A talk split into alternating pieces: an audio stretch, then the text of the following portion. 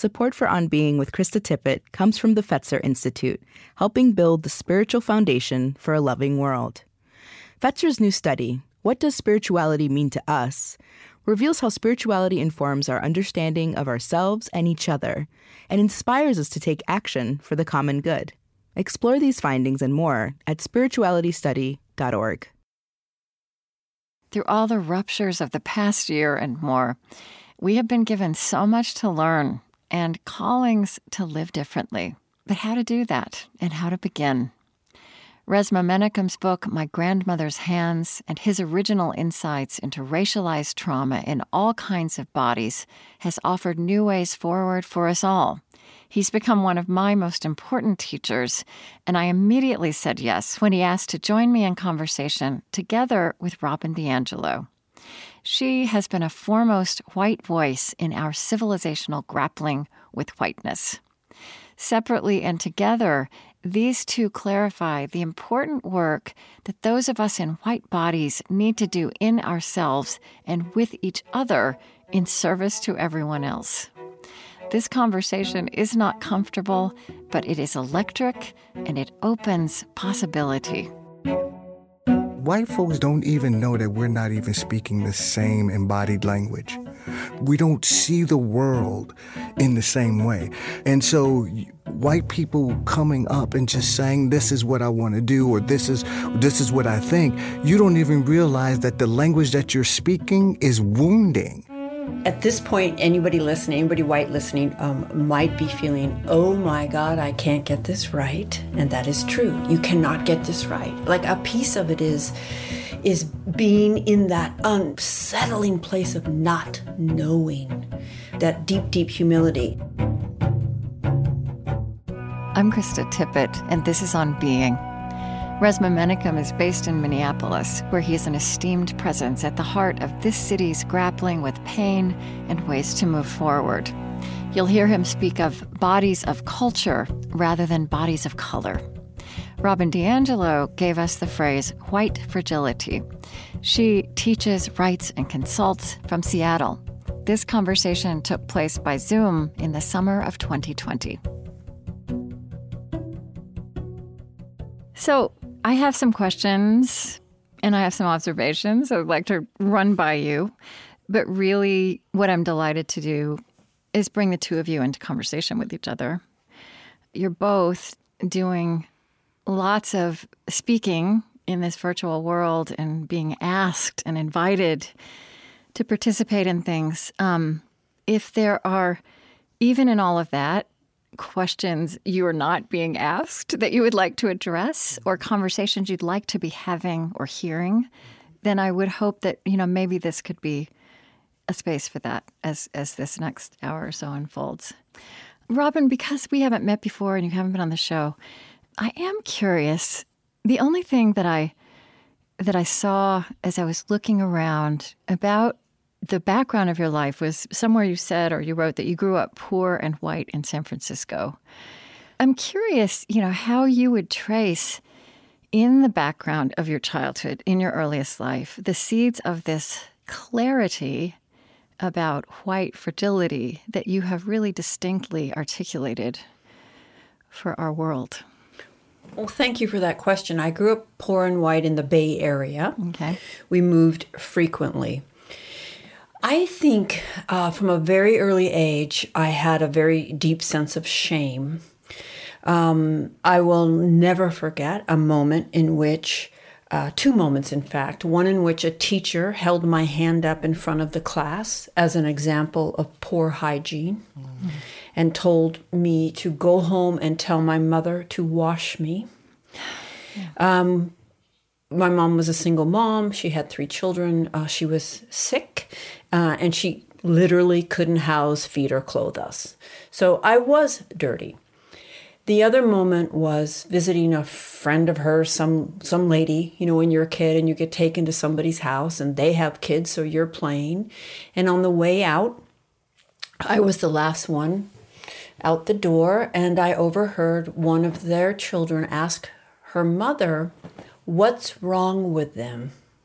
That was her question. What's wrong with them? And I stopped, you know, riveted, like I wanted to hear. And her mother put her finger to her lips and said, Shh, they're poor. That was a, you know, revelatory moment. It was a moment when I I realized there's something about us that everyone can see that's shameful, but that should not be named. At the same time, I also always knew I was white, and I knew that it was better to be white. Mm-hmm. Uh, I I can remember seeing food left out uneaten, uh, and I was hungry, and I would reach for it. Uh, you know, maybe out in a park on a picnic table or something, and I would be admonished by my mother, "Don't touch that. You don't know who touched it. It could have been a colored person." Mm which was the language of the time. And the, the message was clear if a colored person touched it, it would be dirty. But I was actually dirty. but in those moments, in those moments, I wasn't poor anymore. In those moments, I was white. We, we used, if you will, black people to project our shame onto, to, to realign us with the dominant white culture that our poverty separated us from. Right. I don't have less racism because I grew up poor. And I don't have less white, white privilege either. I just learned my place from a different class position than I would have had I been middle class and white. But I still learned it. And, and it's on me to take the rest of my life to, to unpack how I learned it, how it's manifesting. And in some ways, it manifests in um, not feeling there's a kind of day late and dollar short that people who grew up poor have. I, I didn't go to college until I was in my 30s. And sometimes I see racism happening, but I don't feel like I'm as smart as those people, like especially in academia. And so it may truly be a feeling of inferiority that's keeping me silent. But when I stepped out of myself and asked, Yes, but how is it functioning right now in this room? Regardless of what is driving your silence, how is it functioning? Well, it's functioning to uphold racism and to, you know, I'll get ahead by my silence. And so that's unacceptable to me. And when I use my white position to break with silence and white solidarity and speak up, I am simultaneously healing the lie that I am inherently inferior because I grew up poor. Right. So for me to center race, even though I experienced oppression and have experienced oppression in other aspects of my life, for me to center race and feed every other identity or experience through that lens has been the most profound um, tool, if you will. Resmaa, I'm thinking about how you um, speak about bodies of culture. Mm-hmm. And I almost feel like what Robin described is another form of being a body of culture. Mm, mm, mm. In, a, in a different way, right? But yeah. another yeah. part yeah. of the same kind of, it, part of the same pathology in some way. Yeah. Some the pathology is is readily available for any type of identity, right? So the pathology of of racism or the pathology of classism or the pathology of homophobia, those are always readily available to use. But I really do there there are particular things that when I'm talking about in terms of the lens that I that I come from, it really is about for me having a real understanding on how this thing about race comes up. So, yes, there are pieces in there um, but for me, much like what Robin said in terms of the lens that she uses by which she is able to kind of see and judge and navigate the world is is really synonymous with when I'm talking about um, a a living embodied philosophy. Because what we know is that white body supremacy and white supremacy is not just structural but it is also a philosophy. That's why it can mutate. That's why it can adapt to every situation. And before you know it, whiteness is once again centered, even though you started off with kind of a liberation mindset or, or, or trying to affect some type of change. And so for me, um, uh, um, yes, they're similar, but they're not the same. Yeah, yeah, yeah okay, yeah. yeah. The key is how do you use it as a way in and yeah. not a way out? Yeah. Right. right. Again, I got to repeat it. I, I always knew it was white. I knew it was better to be white. Being white has helped me leave poverty, right? I can't talk about any other identity without talking about how race shapes that identity. Mm. Um, it's so easy to see where we swim against the current, mm-hmm. and so much harder to see where we move with the current. Mm. And and for me, that's that's the richest place because I've spent my life uh, noticing the injustices I've experienced. But I I was very far in life until I, I started to notice what injustice have I perpetuated.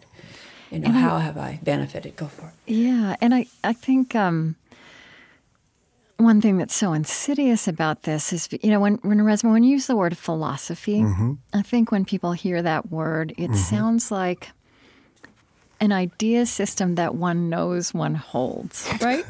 an articulated right. clarity yeah. of thought and yeah. belief. Yeah. But, you know, you you're coming at this and has in our bodies whether we know it or not. Exactly. And and and Robin, you well, your your entire premise is uh, is how white people live and move. Um, and not only don't know this, but feel entitled if it is challenged. Yeah. And um, you know, Krista, I think what you were articulating is what um, sociologist Joe Feagin calls the white racial frame. Yeah like the framework through which we make racial meaning. And it includes everything mm-hmm. interpretations, perceptions, emotions, language. And when you're viewing through a frame, it's so internalized, you don't know you're viewing through a frame. Mm-hmm. I, I would not have been able to tell you that I had a racial framework. I, I was raised to just see myself as human.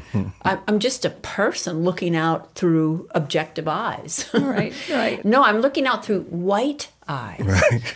Right. And that is really hard for a lot of white people. Yeah. It's interesting how defensive and angry white people get when you suggest that that you could know anything about them just because they're white right. and that there's a collective worldview that, that they have. They're not all just special and unique and different. there's some place that you, uh, I've heard you observe that, and I think this is uh, this is a question I've asked, and it's a question I hear asked a lot. You know, white people saying, which it just confirms what you're saying. Like, how did I not see this?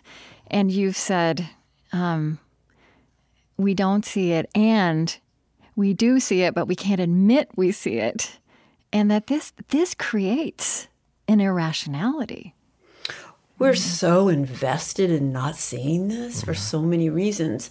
Yeah, it's this really weird. I, am going to imagine you tell me, Krista, if you can relate.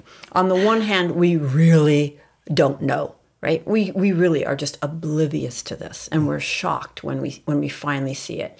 And on the other hand, yeah, we know. Mm. We know. I yeah. know. You know. Yeah. Yeah. Both those things are actually simultaneously true or real. Mm-hmm. And and then you add that you can't admit that you know, uh, and it makes us yeah fairly irrational. I mean, you can add a lot of other things too, like right. internalized superiority that we can't admit to, and you know, etc. Yeah. Or right, I think certainly it penetrates in moments mm-hmm. and then it gets filed away That's or it. or you talk yourself out of you know i think for me it would be i can't do anything about this yeah right? like yeah. i can't let in the magnitude of this yeah yeah so you know there's there's a really interesting thing a, number of experiences that i've had since uh, brother george floyd was murdered mm-hmm. um, and one of them is having um, friends, white friends that I that I care for, white friends that I love, and and and family members. Um, one of the things that has been that's kind of the thing that everybody's starting to say now is I'm an ally. White folks love telling you that they're an ally, and and I had an interesting conversation with a good friend of mine. Um, this is somebody that I've known for a very long time, and he told me he said, "Man, I." I did not understand how just oblivious to this stuff that I was. He said, I've been your friend a long time, and he said, and I'm mm-hmm. still kind of like not understanding. He said, and he said, one thing happened that just um, crystallized this for me. And he said that that he was the neighborhood that he belonged to was very liberal. Right, they're not the devout races; they're the complicit races. Right, they're mm-hmm. they're, they're very liberal. They you know have Black Lives Matters in their right. uh, yard. And he said one of the interesting things that happened was that when all of this went down, all of a sudden the Black Lives Matter things that were on people's lawns disappeared. And uh, he said he found that strange because if they mattered, if Black Lives mattered before all of this went down, yeah. what's making you now pick them up? And he said, and the, the, the thing about it was, is that I immediately thought about Resmaa can't remove his black skin. That yeah. Resmaa can't remove, you know, the, the, the, the cops, you know, killing him. He can't do that, but we can. And, and and so he's been kind of working with that and struggling with that for a minute, and I just let him struggle with it because that's this an important struggle. It's an it's an important question to begin to, to, to deal with. Can, can I add something to that? Yeah, I'm just curious. Would oh, they take the signs down because they were scared of how?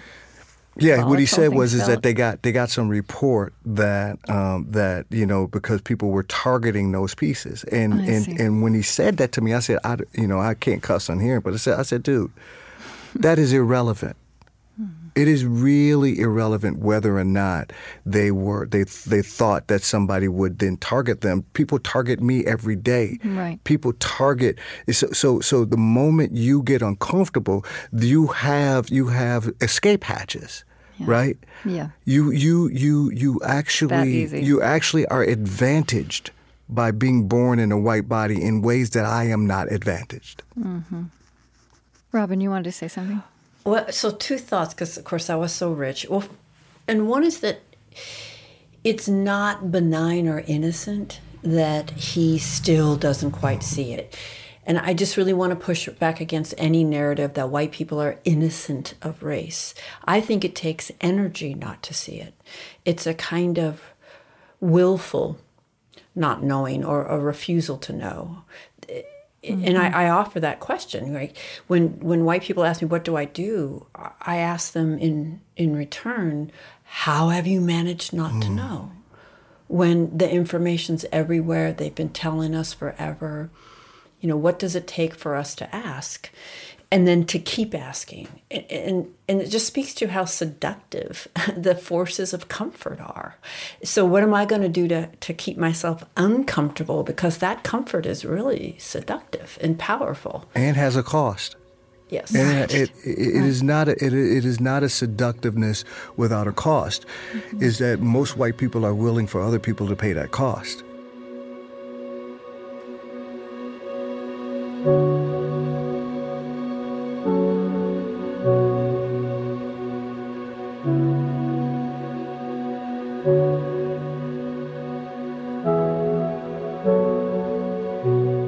Krista Tippett, and this is On Being. Today, I'm with therapist and trauma specialist Resmaa Menakem, together with Robin DiAngelo, the author of White Fragility.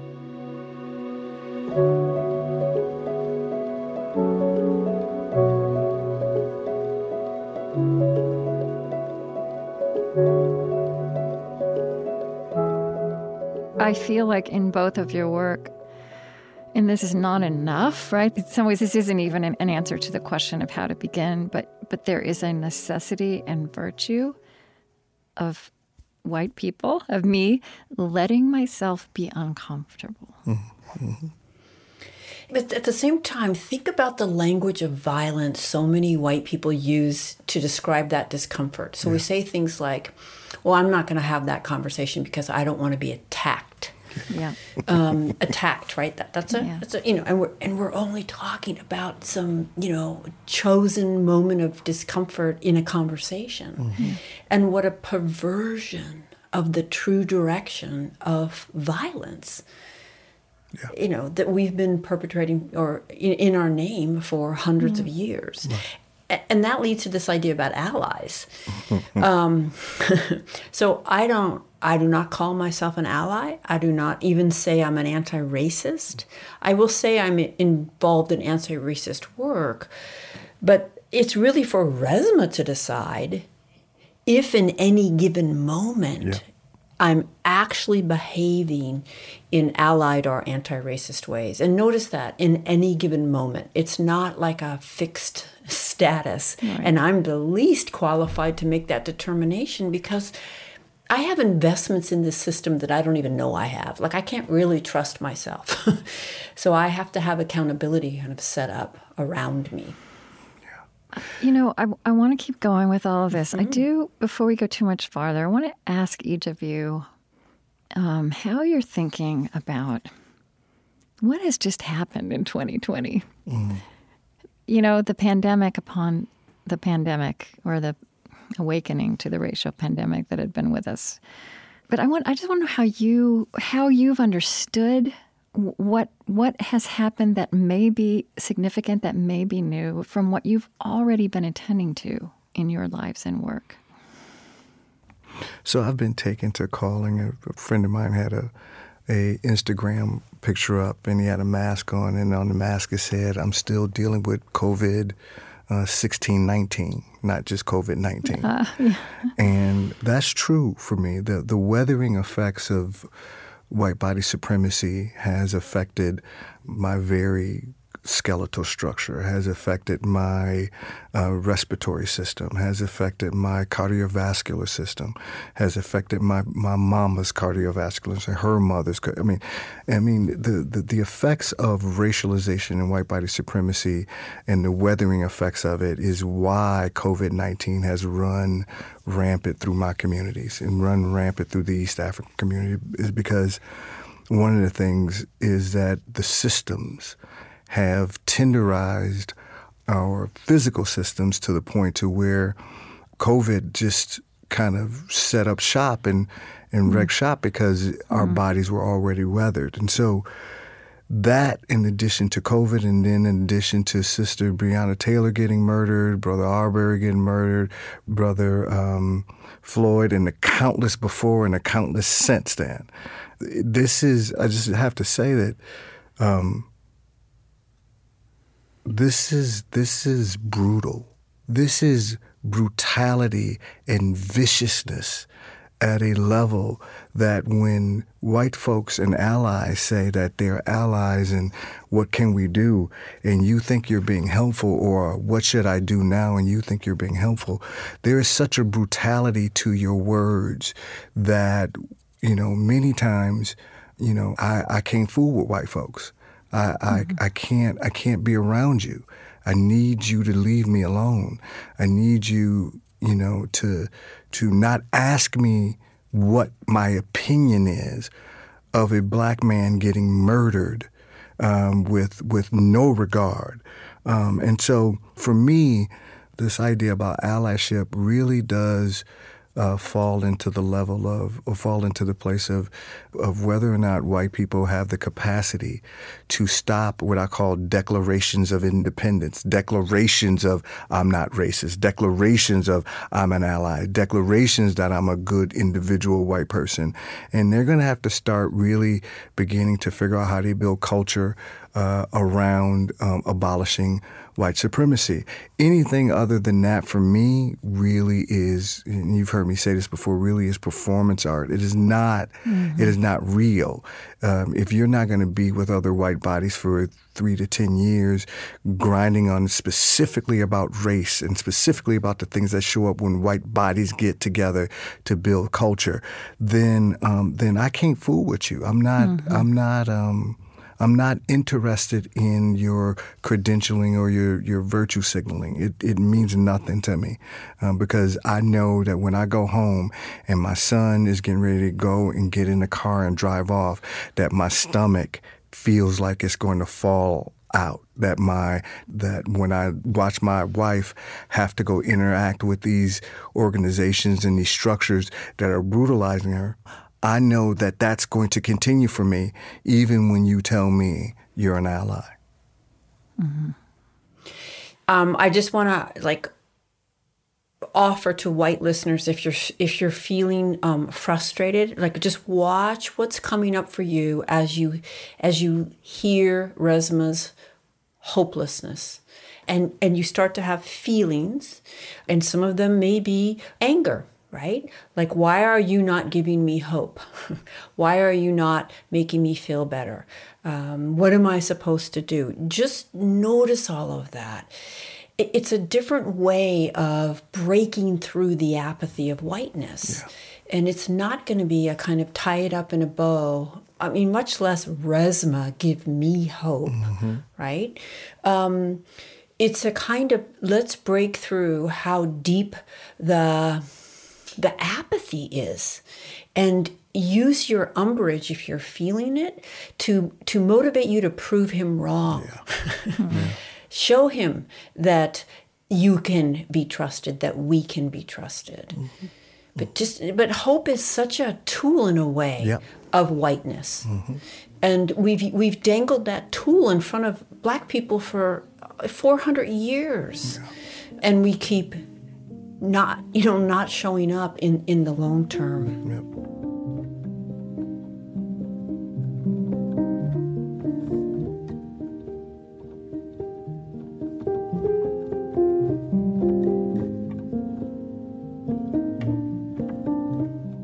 After a short break, more with Robin DiAngelo and Resmaa Menakem. On Being is brought to you by the John Templeton Foundation, harnessing the power of the sciences to explore the deepest and most perplexing questions facing humankind. Learn about the latest discoveries in the study of hope and optimism, intellectual humility, and free will at templeton.org.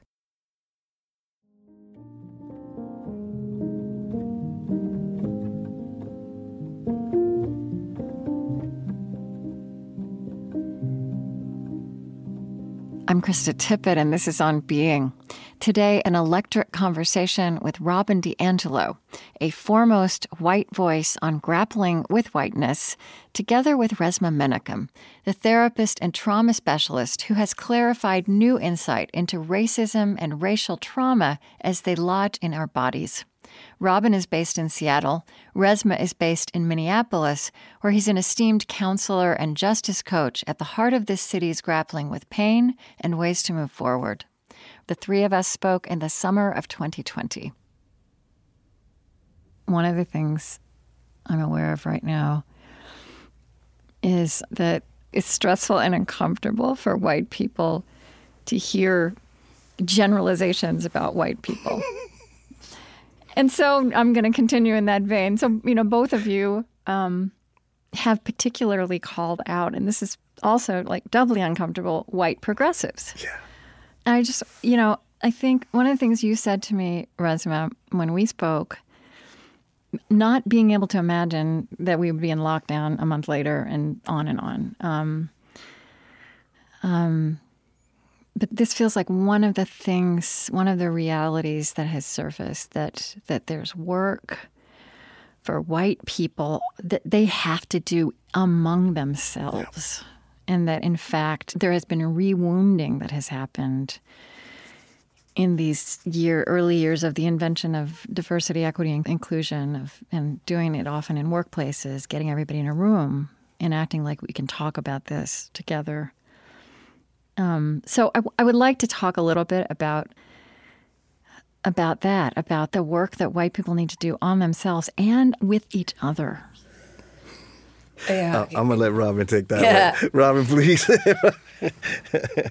I actually am getting to where I, I do think that we should not be having these conversations together mm-hmm. until we've done uh, a fair amount of our own personal work uh, as white people because we cause so much wounding in these conversations. Mm-hmm. Um, and our consciousness is, you know, I mean, we you can get through graduate school in this country without ever discussing systemic racism, right? So we just have a pretty low critical awareness and we go into these dialogues and we cause a lot of harm. But when you suggest, uh, you know, we're going to separate by race, a really funny thing happens. Mm-hmm. like white people freak out. Yeah. Right? Like, what? What? Well, how will I learn about race if I, Resmaa doesn't tell me? Mm-hmm. Um, what do you mean? I thought, you know, all of that. And, and what I want to point out is that most white people live their lives in segregation. Most yes. white people will go cradle to grave with few, if any, authentic relationships with black people with no sense whatsoever that anything of value is missing from their lives. And if we're going to be really honest, we will measure the absence of black people as the criteria for the value of our neighborhoods and our schools. Right? I I was never meant to know or love Resmaa. I was meant to live my life not knowing or loving him, mm-hmm. tolerate him, mm-hmm. smile at him, be nice to him. Mm-hmm. Yes, but know or love him? Absolutely not. And yet, for a brief, contrived exercise, explicitly, right? The moment we say, okay, now we're going to separate by race in order to work on racism, white people uh, become unglued right? So it's like as long as it just happens, right? It just happens that I grew up in an all-white neighborhood, still live in an all-white neighborhood, go to you know mostly white schools, send my kids to mostly white schools, and talk about those neighborhoods and schools in glowing terms as good. Right. I heard you say that somewhere. I mean, just that that.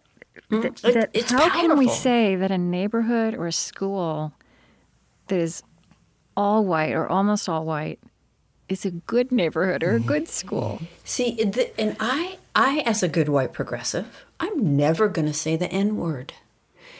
Uh, but that, for me, is the most powerful message of all. The, the most powerful message of white superiority, white supremacy, is that we could and do call white segregation good. Mm-hmm.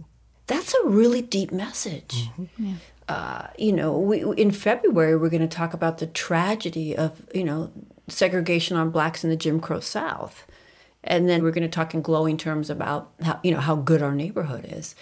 Um, so it's it's those messages that we have to look at, um, and as long as we define racist as you know the N word and the white hood and the meanness, we're not going to see what we contributed daily. And, and let me just ask Resmaa would you rather have um, a Richard Spencer in your face or a white progressive? Uh, none of them. Uh, Thank you. I, don't have the space. face, I, I don't. I don't have. This, I don't have a space for any either one of them fools. But um, so so what I, what I would say is I would rather have somebody that I know is working for three years, three to 10 years, working with other white people on their stuff. Mm-hmm. I can tolerate that. I can deal with that. I can even support that, right? Mm-hmm. But your declarations don't really mean anything. The idea, the idea that that people can come up to me and ask me what should I do when we have Google is just crazy on its face. Okay. And that's that's one of the things that that I really believe is why white folks got to do this work themselves. Because white folks don't even uh, don't even know that we're not even speaking the same embodied language. We're not even speaking the same verbal language. We don't we don't see the world in the same way. So we are not saying the same things we are not vibing the same things. And so white people coming up and just saying this is what I want to do or this is this is what I think, you don't even realize that the language that you're speaking is wounding. It is right. brutal and always has been. And I don't care who, I don't care how many babies you done had with a black man or a black woman right. or or how many times you you march with Martin Luther. None of that matters.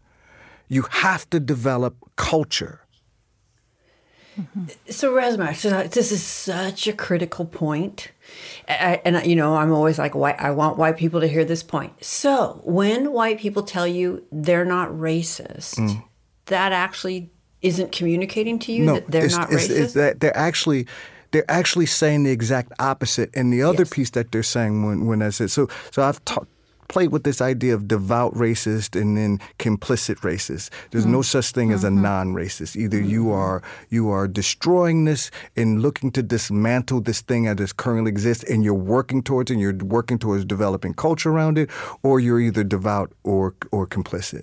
And so for me, when white people say these things that they think are supportive because they speak a different language than I do, a different embodied language, a different verbal language, what they're actually telling me is you are not safe. See, know, I think a lot of white people listening are like, what, what yeah. why? And, and so, so if I may, Resmaa, I know you will check me uh, if I miss this. When we say that, what we're saying is we don't understand what racism is. Yes. We don't understand what it means to be white. Uh, the other side of that is when we go to someone like Resmaa and we say, um, "Tell me about racism," and then he, you know, which is basically open your chest, That's open right. your guts, yeah. you know, be vulnerable, show yourself. I'm not going to show myself. I'm just going to receive. Yes, right? right? It's extractive, right. but I'm only going to receive what I agree with. And, and so these are all the reasons why, you know, black people just don't want to deal with us yeah. until we get a little further along so we don't say things like, I'm not racist. And let me just be really clear. As a result of being raised in this society as a white person, I'm racist. Yeah. I have a racist worldview. There's no way I don't have a racist worldview because it's embedded in everything. Mm-hmm. And that means I have racist assumptions and behaviors and investments. And it's liberating to start from that premise. Uh, and then just get to work trying to figure out how it's manifesting right. and interrupt that rather than the, the insistence that, that we could be untouched by the water we're swimming in. Yeah. Yeah. I mean, so many black people have said to me, yes, give me the upfront in your face racist because I, I know where they're coming mm-hmm. from. I know how to protect mm-hmm. myself. Mm-hmm. The white progressive is smiling, but there's a knife in my back. Mm-hmm. That all lands with great force on Brother George Floyd's body. The thing I mm-hmm. think about Brother George um, that I that I've thought about is that he was such an ordinary man. Like one of the things that I've that I've been doing is that I have not watched the video. I have not watched that video all the way through because I can't. Um, but what I have done is I've taken the video and I've pulled out of I've pulled George out of the frame and only focused on Chauvin and looked at his face. Yeah. All for that whole eight, nine minutes. Just look at his face. And when you watch his face, you see such sureness that the whole system is behind him, that nothing is going to happen, that he is doing his job and he's not even doing it to a human being. White people got to work that out amongst themselves. They have to work out that that pus amongst themselves. They have to figure out when all of that stuff comes up, when they're in the room with each other, they have to work that out. And that takes time because it takes it takes people being intimate with each other, not intimacy like mother's milk, but intimacy like I am being exposed to you and we are going to move through this to develop something and grow up. But white people are not even willing to acknowledge that there is an infection.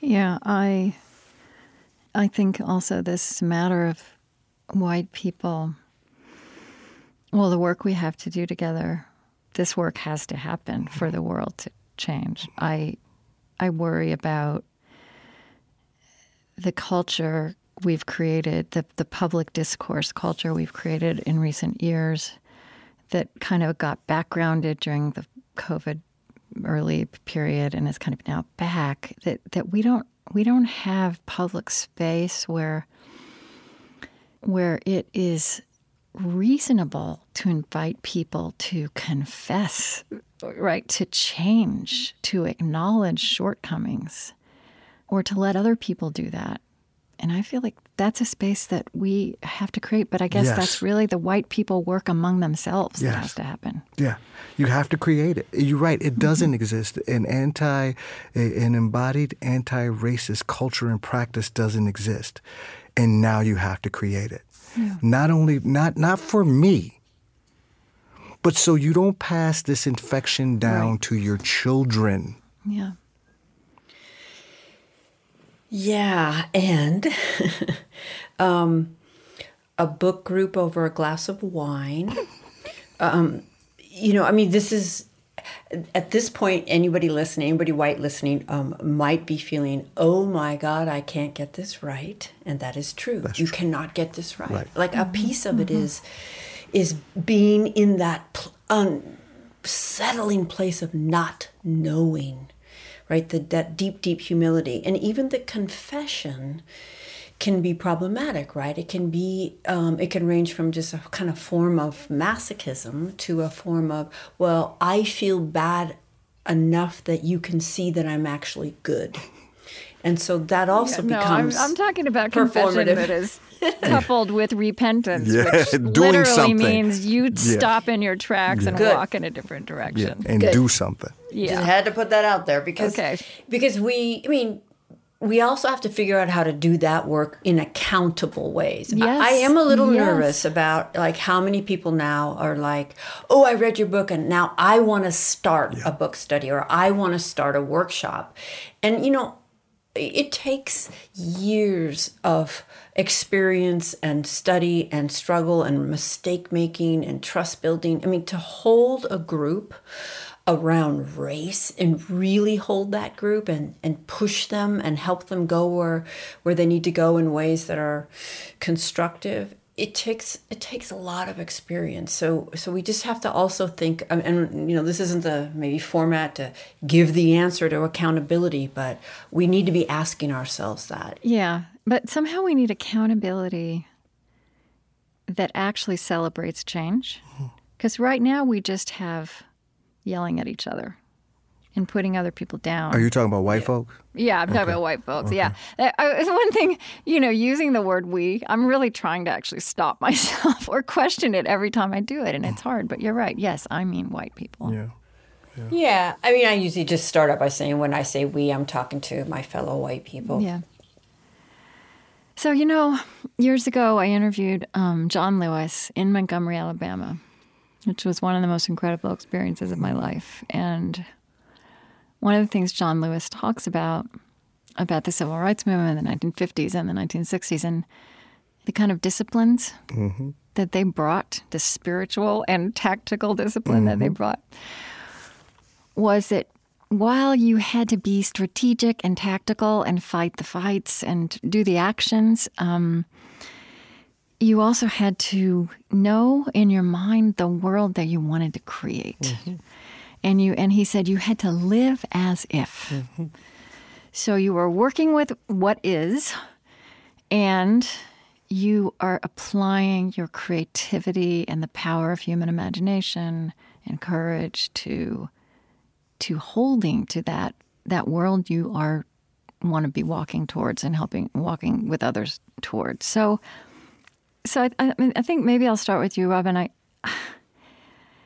what is that as if beyond white fragility as the norm and as a determinant, a driving force in in our culture, our society?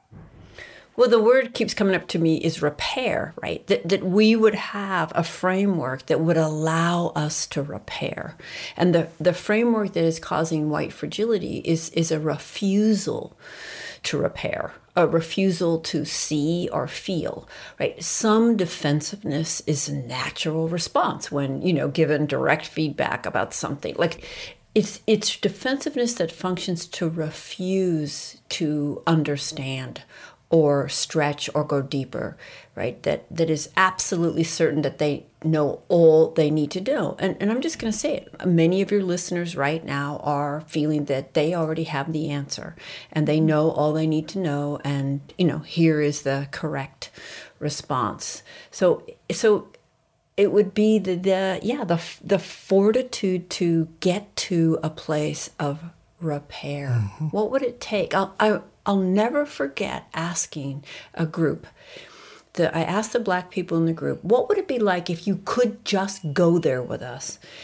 Give us that feedback. Tell us, talk to us. Mm-hmm. And we received it with grace. We reflected and we sought to change our behavior.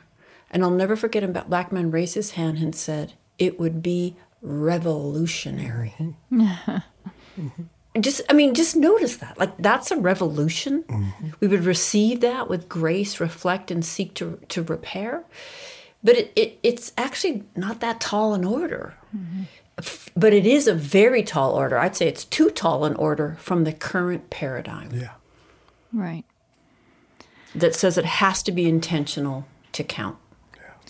So, Resmaa, let's say we're walking along the long arc of the moral universe. What is that? What is that as if yeah. so, that you want to be walking yeah. into uh, and you want your grandchildren to yeah. inherit? Yeah.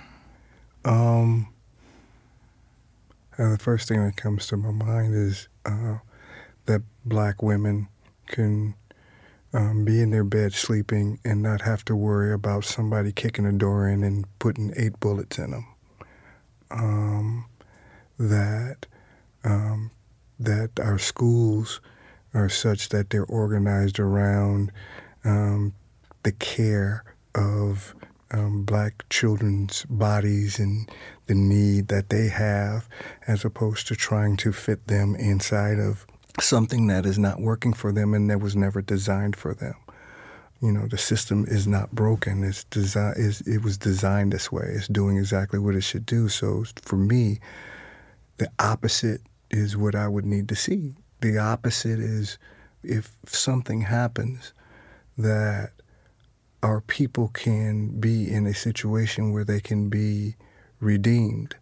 Um, so if they go to do something and they hurt somebody or something like that and they are in prison, which is not the, necessarily the case, is you don't have necessarily have to do something and if you're in a black body and end up in prison. That is not mm-hmm. a prerequisite.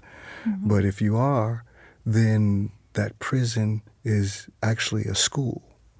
Where that prison has things in it that will actually allow you to um, to not just sit and fester, but grow and prosper.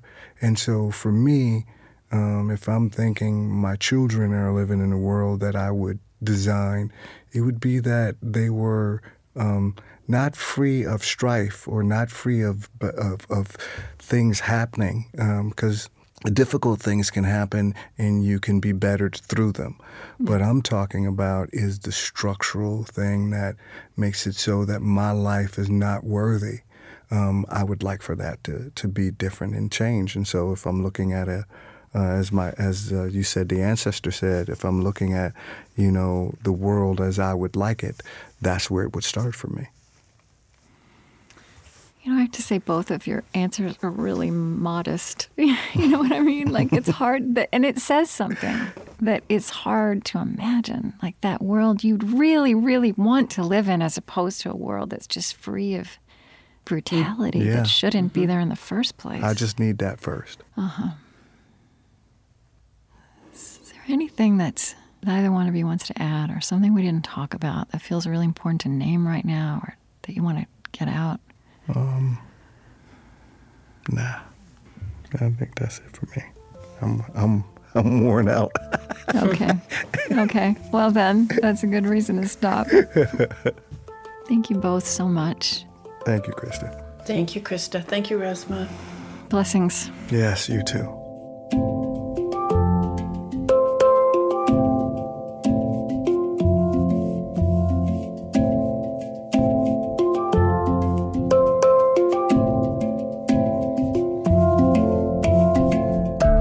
Resmaa Menakem's New York Times bestselling book is My Grandmother's Hands racialized trauma and the pathway to mending our hearts and bodies.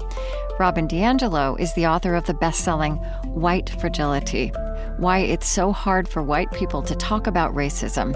And her new book is Nice Racism How Progressive White People Perpetuate Racial Harm.